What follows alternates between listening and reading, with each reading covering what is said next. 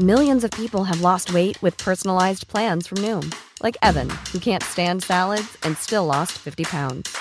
Salads, generally, for most people, are the easy button, right? For me, that wasn't an option. I never really was a salad guy. That's just not who I am. But Noom worked for me. Get your personalized plan today at Noom.com. Real Noom user compensated to provide their story. In four weeks, the typical Noom user can expect to lose one to two pounds per week. Individual results may vary.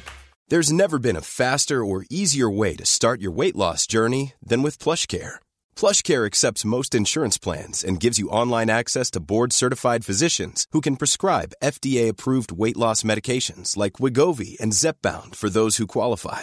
Take charge of your health and speak with a board-certified physician about a weight loss plan that's right for you. Get started today at plushcare.com slash weight loss. That's plushcare.com slash weight loss. plushcare.com slash weight loss. Hello and welcome to Nothing Concrete, the Barbican's podcast. I'm Josie Long, and in this second series of Sound Unbound, I'm hearing from artists about the music that moves them. Let's meet our guest.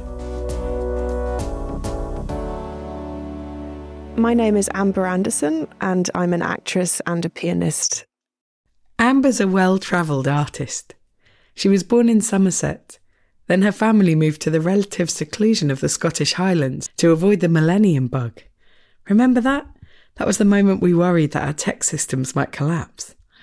Fortunately for us all, it didn't cause a meltdown, and Amber's family settled in the area. And it was during her teens that Amber first fell in love with the music that she's going to introduce us to. I chose Chopin's Fantasy Impromptu because it was the last piece that I performed as I was leaving music school when I was 16. It was a real, if you'll pardon the pun, it was a real like crescendo of my time at music school. I remember hearing it for the first time when one of the students called Kwang Ho in the year above me at music school played it. And I just remember sitting there being like, wow, like I didn't know that Chopin could be that exciting.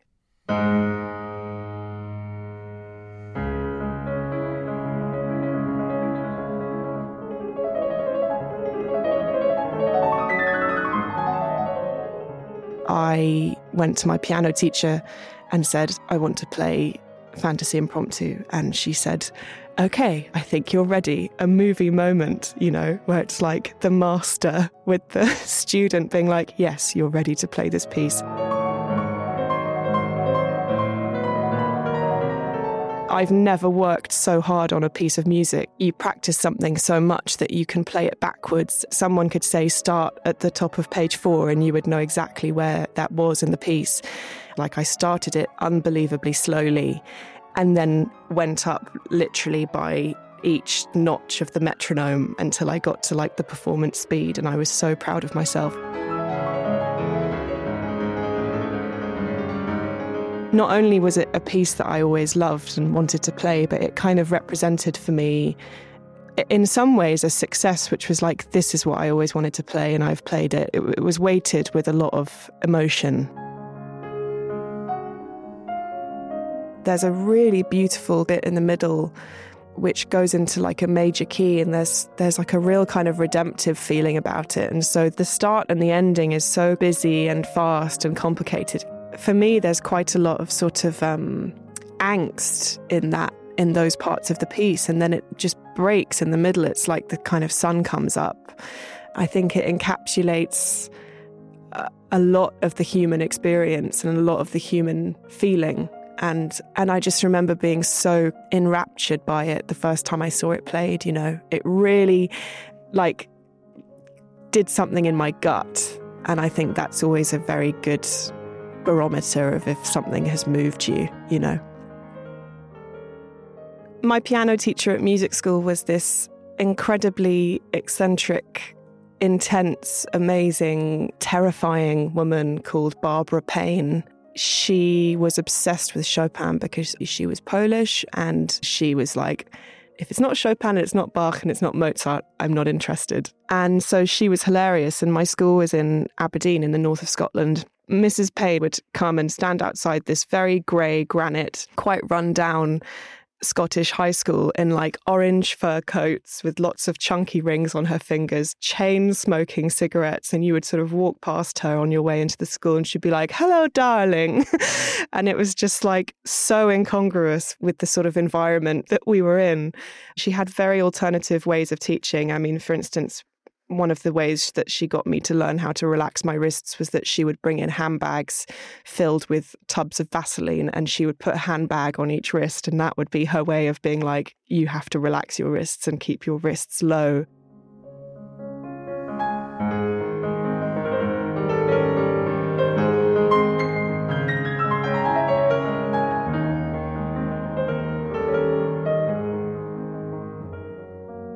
When I told her I wasn't going to be a pianist, she actually cried. I wrote her this letter and I just don't know if she ever got it. So, yeah, Mrs. Payne, if you're out there and you hear this, please write me back. it's been 12 years, but I'm still waiting. Mrs. Payne did did talk a bit about Chopin, but it was much more about putting our own experiences into the music. And she would kind of talk to us about how she thought it should be interpreted and, you know, maybe what she thought he was trying to say with a certain piece. But being really honest, I don't actually know a huge amount about his life other than that I know that he left Poland. Just like Mrs. Payne, the composer of Fantasy Impromptu, Frédéric Chopin, was also Polish, and he travelled to Western Europe to work. Here's conductor Ben Gernon Ben's our music expert here on Sound Unbound. And here's what you need to know about Chopin. Chopin is a romantic Polish composer.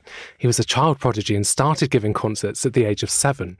But something that's really interesting about his personality is he actually grew to not like performing in public. And he developed a really strong teaching practice when he moved to Paris, a place where he spent most of his life. He never wrote any symphonies, but he's most well known for all of the pieces he wrote for piano. Chopin loved Bach. He really admired the way he wrote with such mathematical precision. And I think that's really apparent in the way he wrote for piano. But he also was extremely interested in the connection between two notes, this idea of legato, the smoothness between notes, and cantabile, a singing style. So you get this music that's very florid, it's very rhythmical, but also very beautiful. So, on the one hand, he encouraged his students to make everything technically brilliant, but then with a hint of cantabile and legato, making everything smooth and making the melodies really sing.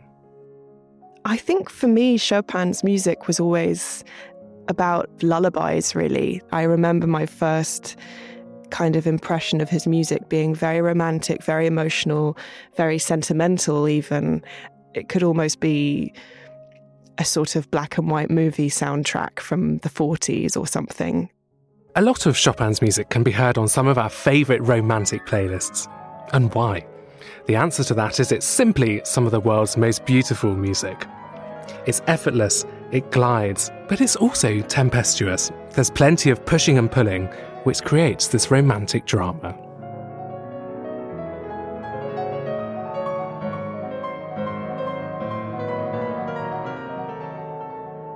And then as I discovered how actually violent his music can be and emotionally powerful in many ways and not just in a kind of romantic sense. And that really kind of surprised me and I suppose excited me when I discovered that.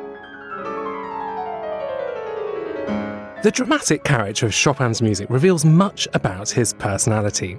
He had a nine year tempestuous love affair with George Sand, who affectionately referred to him as my little grasshopper.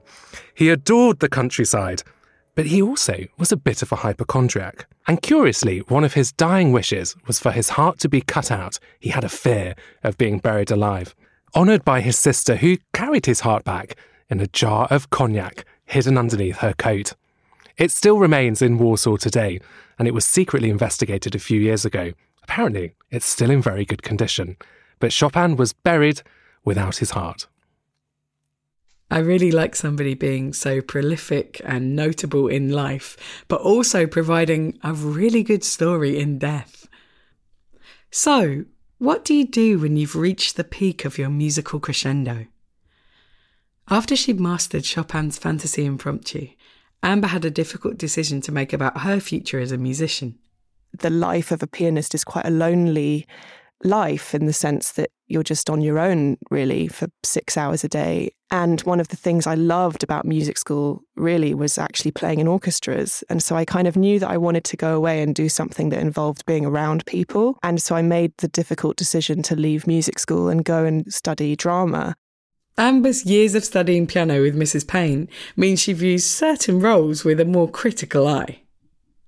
Being able to play piano in a film is like a really incredible asset because one of my pet peeves, which is, I realize, very niche and probably won't really be that relatable, as seeing piano played badly in films, which happens so much. I always kept playing because I always knew that I would want to play piano in a film. And then I was cast in the 2020 adaptation of Emma and I was asked to play Jane Fairfax, who is this pretty silent character, other than that she plays a lot of piano. Autumn de Wilde, the director, really wanted everything to be done completely authentically. She wanted us to play period instruments and she wanted us to research the period and find pieces that might not have really been played in a period drama before, but that did fit with the, the time.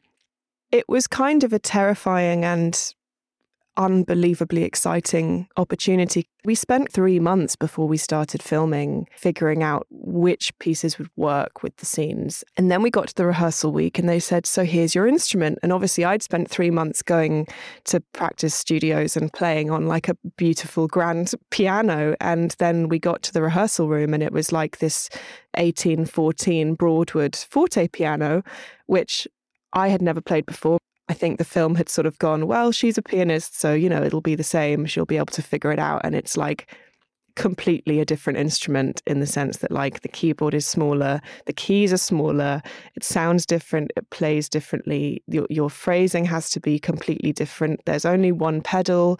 Everything that could have been different on a keyboard instrument was different. And I had basically a week to try and get to know that instrument and effectively kind of relearn those pieces for the forte piano, which I think I kind of managed to do. A real bonus was that on my last day of shooting, I was walking along with the producer, Joe, and we were talking about wrap gifts, things that she was going to give actors when they finished their jobs. And and she said, You should have the forte piano because otherwise it's just going to end up in some kind of warehouse not being played. And these instruments need to be played, otherwise they, they're wasted. and so I now have the forte piano from Emma, which I think is a it's a fitting gift after the months and months and months of work that I did, but it's an amazing thing to have. And when the lid's closed, it just looks like a table. And so I'm, I'm actually about to put like a sign on it because every time anyone comes over to my house, someone just like puts a drink on it or puts their bag on it. And I have to be that annoying person being like, I'm so sorry, this is my antique forte piano. Can you, can you please not put your stuff on it? If I was going to prescribe fantasy impromptu to somebody, I think the mood would be that everything was wrong, that they didn't know what to do, that everything felt hopeless. There's something about that piece that's quite cathartic to play because it does carry so many different emotions. And so it feels like a therapy session in a way. You know, once you've got through to the end, you've been through this angst and this indecision into this beautiful middle section, which is like this kind of feeling of total harmony and peace. And so I think I would prescribe it to somebody who who was in that space of feeling like everything is wrong and it's never going to be right again.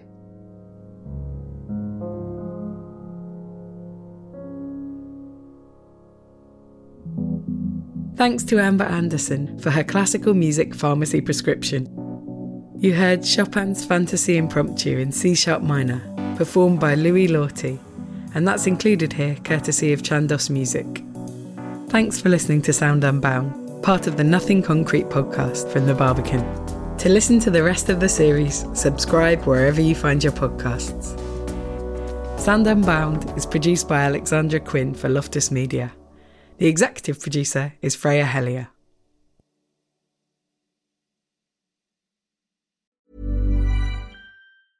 Mom deserves the best, and there's no better place to shop for Mother's Day than Whole Foods Market. They're your destination for unbeatable savings, from premium gifts to show-stopping flowers and irresistible desserts. Start by saving 33% with Prime on all body care and candles. Then get a 15-stem bunch of tulips for just $9.99 each with Prime. Round out Mom's menu with festive rosé, irresistible berry chantilly cake, and more special treats. Come celebrate Mother's Day at Whole Foods Market.